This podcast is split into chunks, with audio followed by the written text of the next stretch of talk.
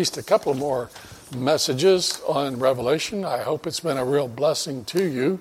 We've been several months into the book. But uh, last week we looked at the tree of life. And now in verse 8, we see that uh, John is wrapping up the message of the book of Revelation. And so now we're coming to the concluding thoughts, and we'll see God's final call this uh, week. And next week we'll see the, the final invitation the Bible gives. Uh, the Spirit and the bride say, Come. In fact, let's just look over that.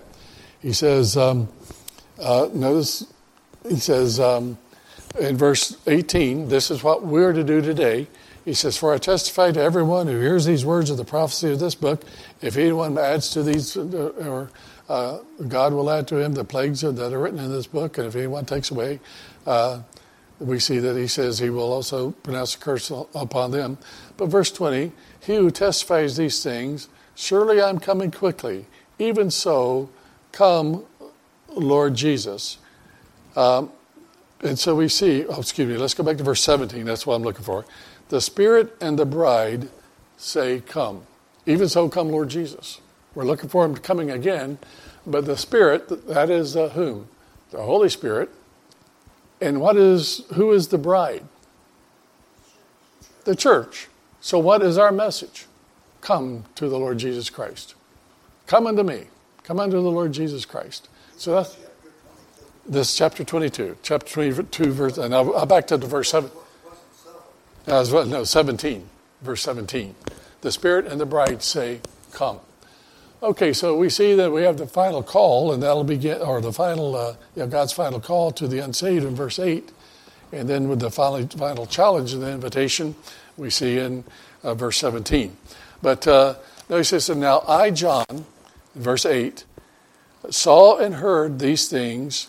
And when I heard and saw, I fell down to worship before the feet of the angel who showed me these things. Then he said to me, See that you do not do that, for I am your fellow servant, and of your brethren, the prophets, and of those who keep the words of this book. Worship God. And he said to me, Do not seal the words of the prophecy of this book, for the time is at hand. He who is unjust, let him be unjust still. He who is filthy, let him be un- uh, filthy still. He who is righteous, let him be righteous still. He is holy, let him be holy still. And behold, I am coming quickly, and my reward is with me to give to everyone according to his work. I am the Alpha and the Omega, the beginning and the end, the first and the last. Where did we see that? That whole statement back in chapter 1. So he begins with the, the, prophecy of this book and ends it with the great statement I am the Alpha and the Omega, the beginning and the end. Verse 16 Blessed are those who do these commandments, that they may have the right to the tree of life and may enter into the gates of the city. But outside are dogs and sorcerers and sexually immoral and murderers and idolaters and whosoever loves and practices a lie.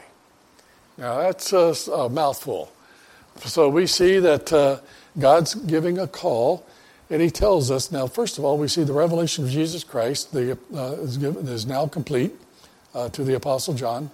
The prophecies, uh, uh, the, the prophecies have been affirmed to be genuine and true, and he says this several times. The book uh, closes with an epilogue. It consists of words of comfort and caution and exhortation. Now, in verses 8 and 9, we see a correction. Paul, oh, notice that John, sorry, John uh, tests that these things are true. But now notice that uh, John, when he saw and heard these things, and when I heard, I, I fell to worship before the feet of the angel. Now, this is a crucial doctrine that uh, some of our people have come from, Catholic background or whatever else. You do not worship or pray to angels.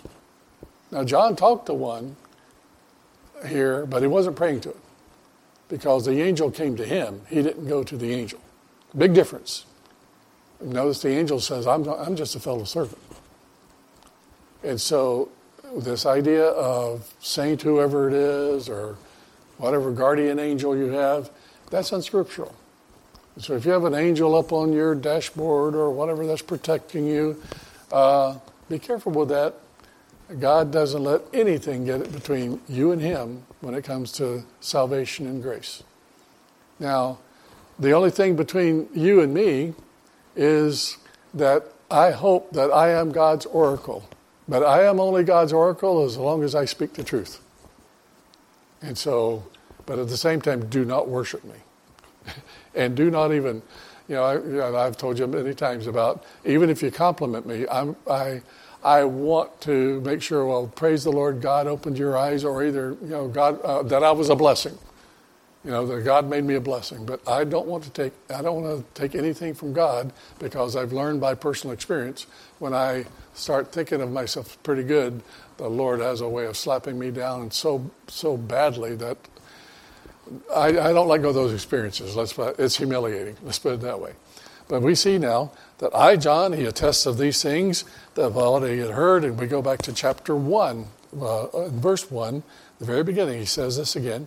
He says, I fell down to worship, and John was so overwhelmed by the visions that he fell down at, at the angel's feet. But notice, see that you do it, not, that you don't do that. For notice, I am your fellow servant. Now we know that uh, the Lord was made a little lower than the angels, and so us in, in human form on earth are a little lower. We don't have the power of angels. That's what it means. But one day we'll be equal with them, and we'll rule and reign with the Lord. But right now, uh, the Lord came as a form of a servant, and so we don't have the power or the scope of an angel. Uh, but one day we'll be up there with him. But he says, uh, I am your fellow servant and of your brethren the prophets. Notice how the, he brings them down to human level. And of those who keep the words of this book. So, I'm, uh, again, I'm only as good as I present the words of this book. And, folks, that's all, all good as you and I are, is how that we present the words of this book, either in action or deeds. Is that true? I mean, you shall know the truth, and the truth shall make you free. And so it's the truth of the Word of God. And that's the only reason we're good, is because God makes us good through His Word. He purifies, He sanctifies us, He cleanses through the Word of God. He says, Worship God. Notice how He says that. Don't worship me, worship God. And He said, Do not seal the words of this book. Here's the second thing do not seal the words of this uh, prophecy of the book for the time is at hand. Now, that's interesting because if you go back to, um, excuse me, um, so if you go back to the uh, to Daniel, chapter twelve, verse four, after the Lord wraps up His uh, prophecy to Daniel about the scope of history and the four uh, basic uh, uh, four-point outline of a prophecy of, of, human history, which came to be true the Babylonian Empire, the Persian Empire, the Greek Empire, the Roman Empire, and then they all break up, and now we're seeing it as coming back together and all that, the ten toes and so forth. Um, that was the outline of history that we're coming to a, that's coming to an end today. But he said, seal it up in the fact. In other words, you can't explain it any more than what I've written. And so even up until 1948, the book of Daniel was pretty well closed. But at the same time, we see that the book of Revelation says, don't seal up the book here. So seal it up. In other words, you're not going to understand it. Now, John is to proclaim it as much as he understood. And it's interesting. I, I listened to a message. A, guy, a guy's name was Vernon Nams back when I was in the service. But he was he was an older man at the time, and this was in the 70s, so he was a you know a young man in the 20 in the teens and 20s, uh, you know, 100 years ago, anyway. And he said he remembered listening to people like you know uh, Billy Sunday and other of the great preachers back in that day. And he said that uh, he heard them say stuff like, uh, uh, if you if uh, questions like, if you had a chance, what would you preach on? more than you have in your lifetime. And they would say, the second coming. Well, I would preach more on prophecy than I ever did. But I remember he kept saying, You know why they did? He didn't, or they didn't? And he said, Because it wasn't time. It wasn't time. But, you know, 1948 changed things around quite a bit. Now, I've gone through the history of eschatology and how that it started really uh, formulating as far as getting more concrete in the 1800s. And we've gone through that before. But, um, you know, I started noticing because you know, every place I went after that, that was in 1970 when I was in the service. But every place I went, and we had Bible studies or whatever, whether it was Puerto Rico or whether it was my own church or Bainbridge, Maryland, or let's see, Jacksonville, Florida, some of the places where I would go and get with Christians. You know, everybody, every place they wanted to go, you know what they wanted to study? The book of Revelation. I'm going, yeah, they just kept, you know, people are interested in this today. And that's why I tell people, though, that love revelation and love prophecy. And there, we have people that come, and all through my ministry, they got all kinds of books and they love it. But I tell them, you know, if you really look into the Bible, you will see revelation throughout it. We're to preach the whole counsel of God in the light of His coming. And so, and how many times, even in the book of uh, Psalms, how many times have we looked at Revelation, uh, the things you know that are coming? And so, here we see that uh, the closer we get to the time of the Lord's coming, the more that people are going. In fact, Daniel says that they're going to ever learn, you know, uh, but they're going to have an increase in knowledge. he's tell if you go back and study that, we're at uh, we only got 20 minutes, so we won't take go back to Daniel chapter 12 right now. But uh, read that last passage there. Uh, and it's just amazing what he says there about, uh, you know, there's going to be a, a, great increase in learning, and yet they're going to be blind to the things of God. So it's interesting that even he, he said that. And so we see that, uh, that the command, don't seal these things up, but now preach them. So we preach, and I hope that you see that I preach, and I'll be talking about the second coming during the message this morning when we're talking about Paul and Acts.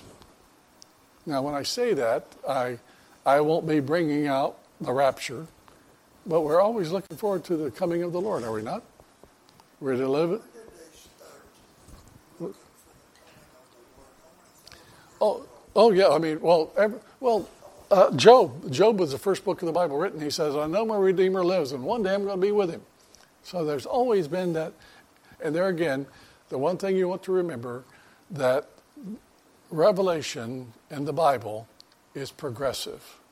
What we mean by that, we should know more by the end of Revelation than we know by in the, the book of Daniel.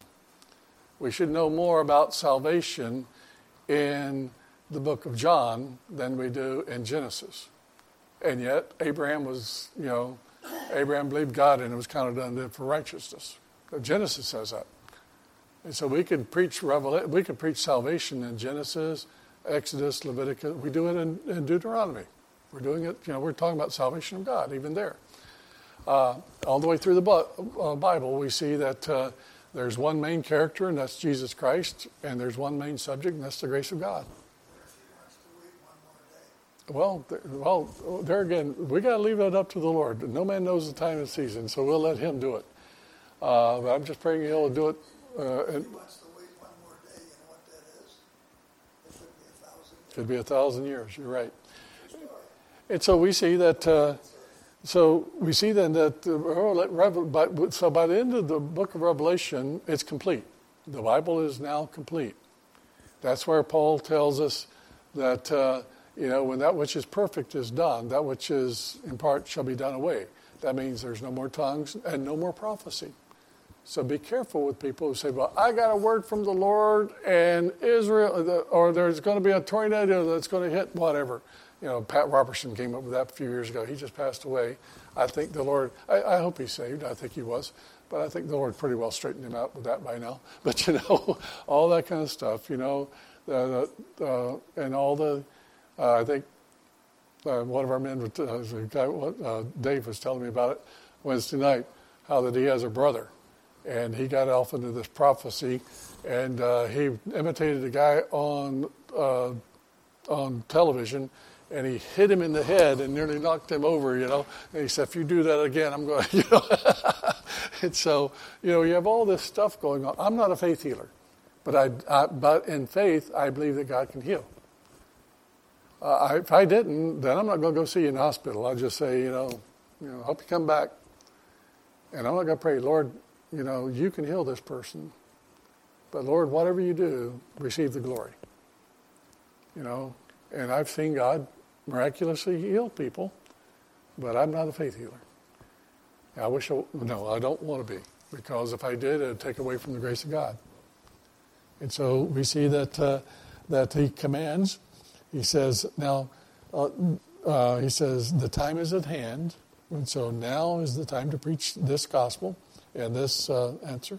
But uh, notice, let him that is unjust be unjust still. That has been a, a, a very misunderstood verse. And he that is, um, you know, the, the, rest of it as far as, uh, and he that is filthy, let him be filthy still. And I like what John Walvoord, who was a uh, theologian at Dallas Theological Seminary, but he said, let him who is unjust, let him be unjust still. The choices we make on earth are permanent. These, those who reject our Lord uh, and those who accept him have entirely different fates. Though there is a sense in which present choices fix character, a time is coming when change will be impossible. What does that mean? That means by God's grace, I have been saved and I have been declared righteous. That'll never change. Now, of course, there will be some judgment about my works, but that will never change. But if I am unsaved and unforgiven, that will never change. And I will be judged according to the choices that I had to have it changed here on earth. Your choice on earth of whether to accept the Lord or to reject Him is going to matter for eternity. Either you're going to, you know, either you're going to be in heaven with the Lord and declared righteous before Him, or you're going to be condemned to an eternal lake of fire where your sins will not be forgiven. And the only way that you can pay for those sins is through infinite time. You have an infinite, infinite gift right now. The Lord Jesus meant more to God the Father than all of us put together. And he gave his only begotten Son. That whosoever believeth in him should not perish, but have everlasting life. But if you reject that infinite gift, then the only way that you can pay for your sins is infinite time. Think about it. Now, I like you people, love you people. But uh, there are certain people in my family that if I had to make a choice between them and you, I hope I never have to make that choice. You understand what I'm saying? I know that, okay, let's pick Anna. I know she loves us and she'll do anything for us, and she's one of the sweetest ladies I've ever had in my ministry. But if it came to a choice between uh, us and Evelyn, she better make the right choice and it better not be us. Does that make sense? Well, here we have the Lord Jesus, meant more to God the Father than all of creation. He was a sacri- sacrifice of infinite, infinite value and he gave him for us. So if you reject him, that's the worst crime. I mean, I mean that's spitting in his face. And so you can see the gravity of your decision as to whether to accept the Lord Jesus as Savior or to reject him. And so notice how this, uh, let him be, if you're unjust, you'll be unjust for eternity. If you're a liar, you'll be a liar for eternity. Remember what he said, and all liars shall have their part in the lake which burneth with fire and brimstone, which is the second death. Well, we were born liars. Anybody, t- any, any of you have, did any of your parents had to teach you how to lie? They to teach us how not to lie, right? so, you know, that's just our lives. Isn't it interesting when people turn away from God uh, and a government turns away from God? then it's just an education system turns away from God or whatever else, then the whole uh, their whole culture is built on lies. Look at our government today. We can't trust them. We can't trust the institutions. We can't trust the FBI. We can't trust the judges because we, you know, man by nature is a liar.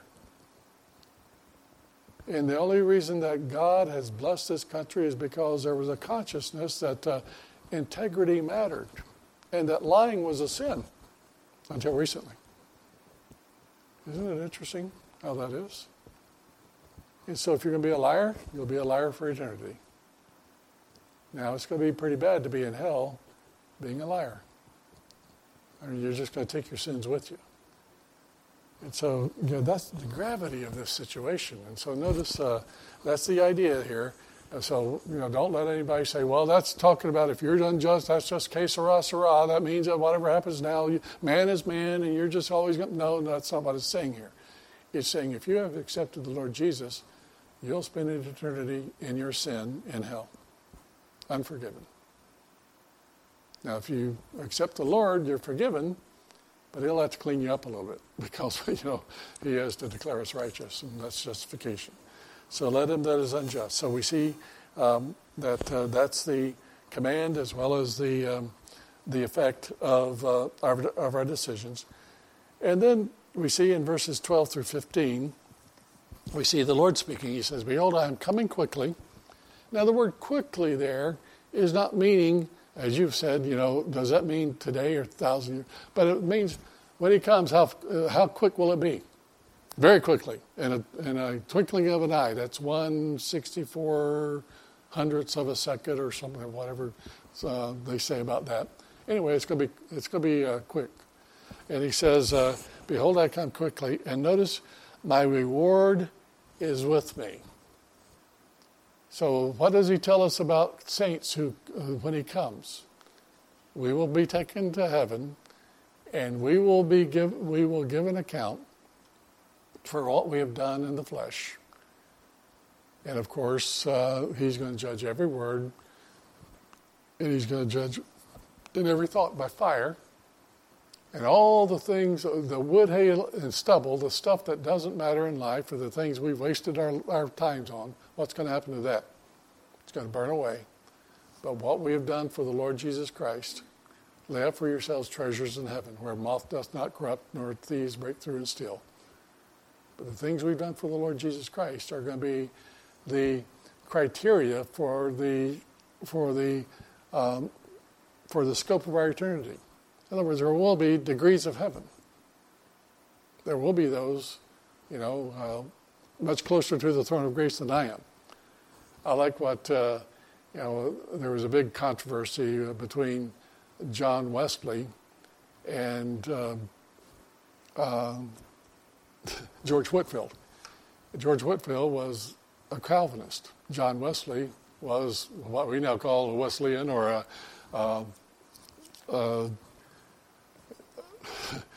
um, anyway, you believe you can lose your salvation and all that.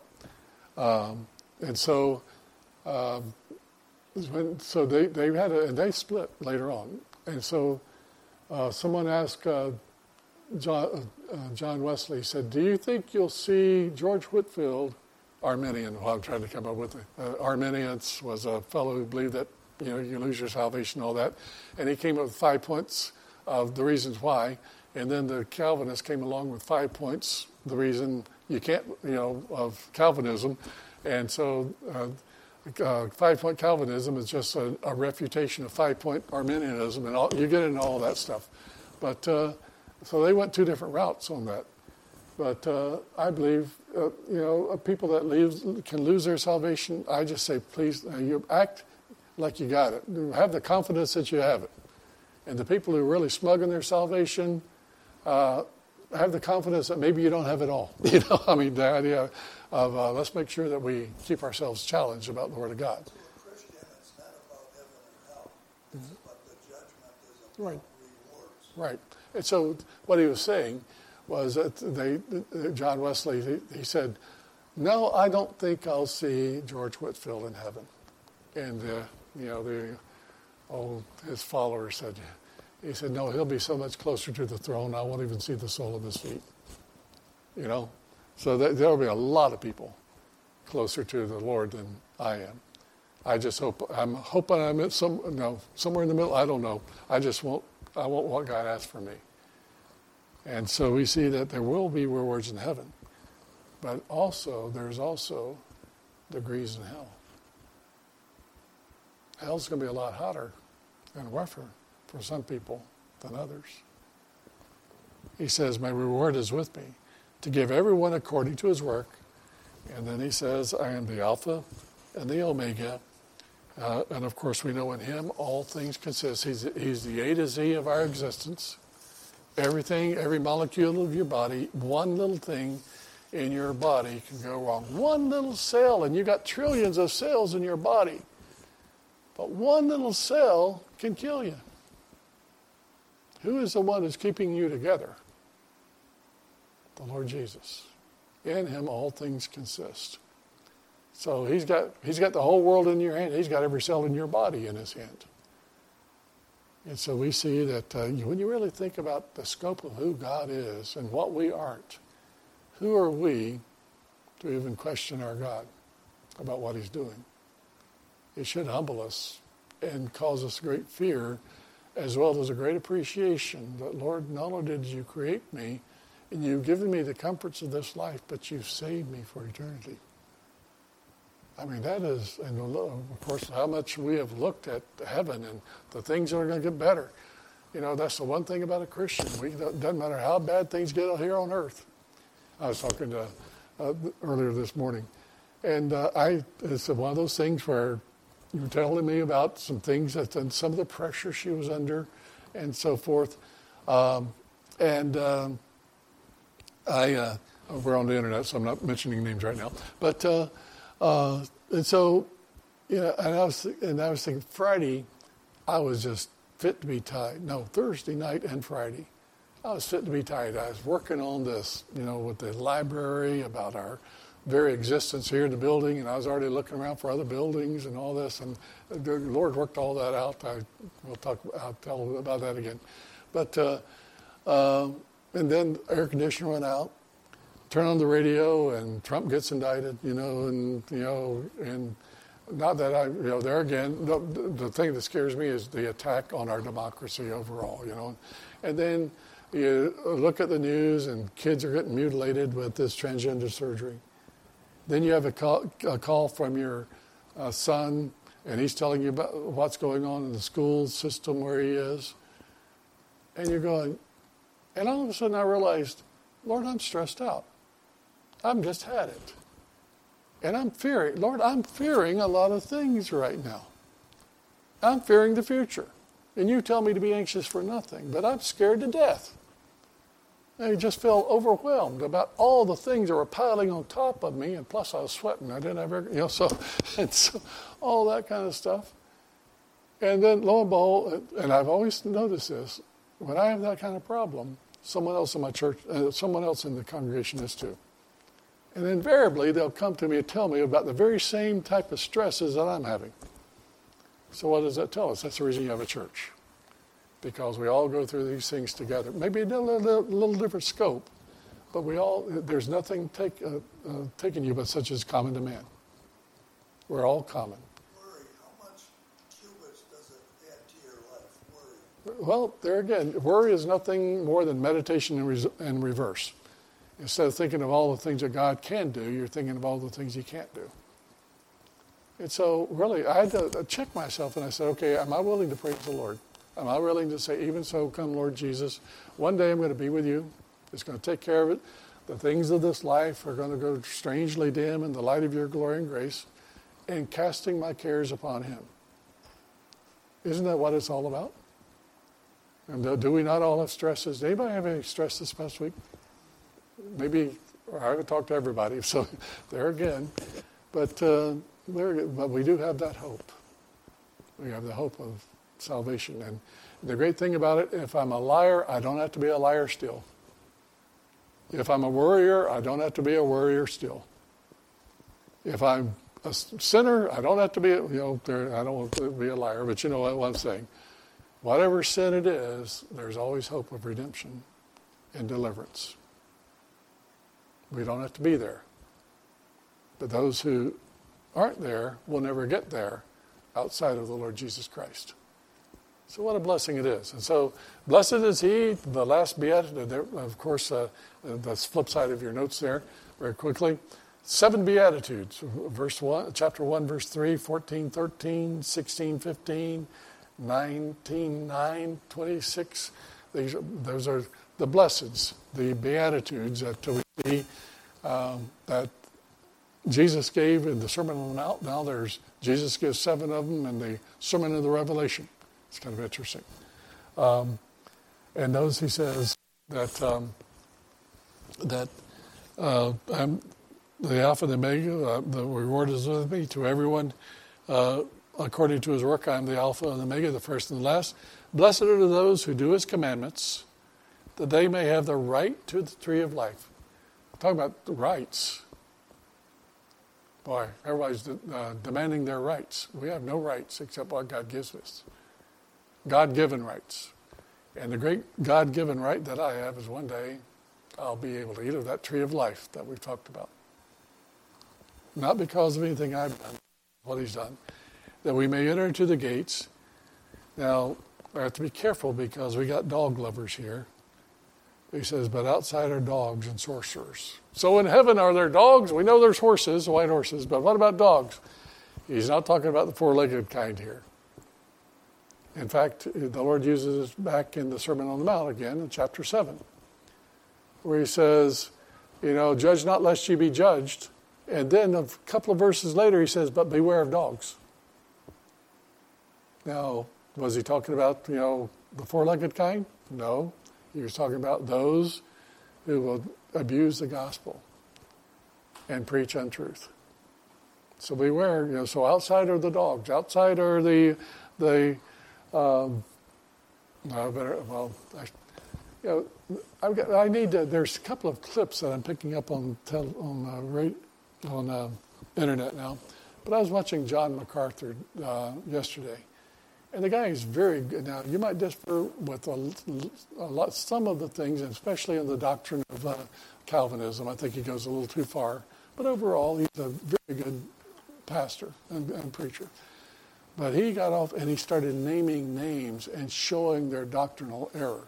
Anybody from Beth Moore to uh, uh, to Benny Hinn, and he just went and he showed their doctrinal. And the guy down in Houston, uh, what's his name? I do.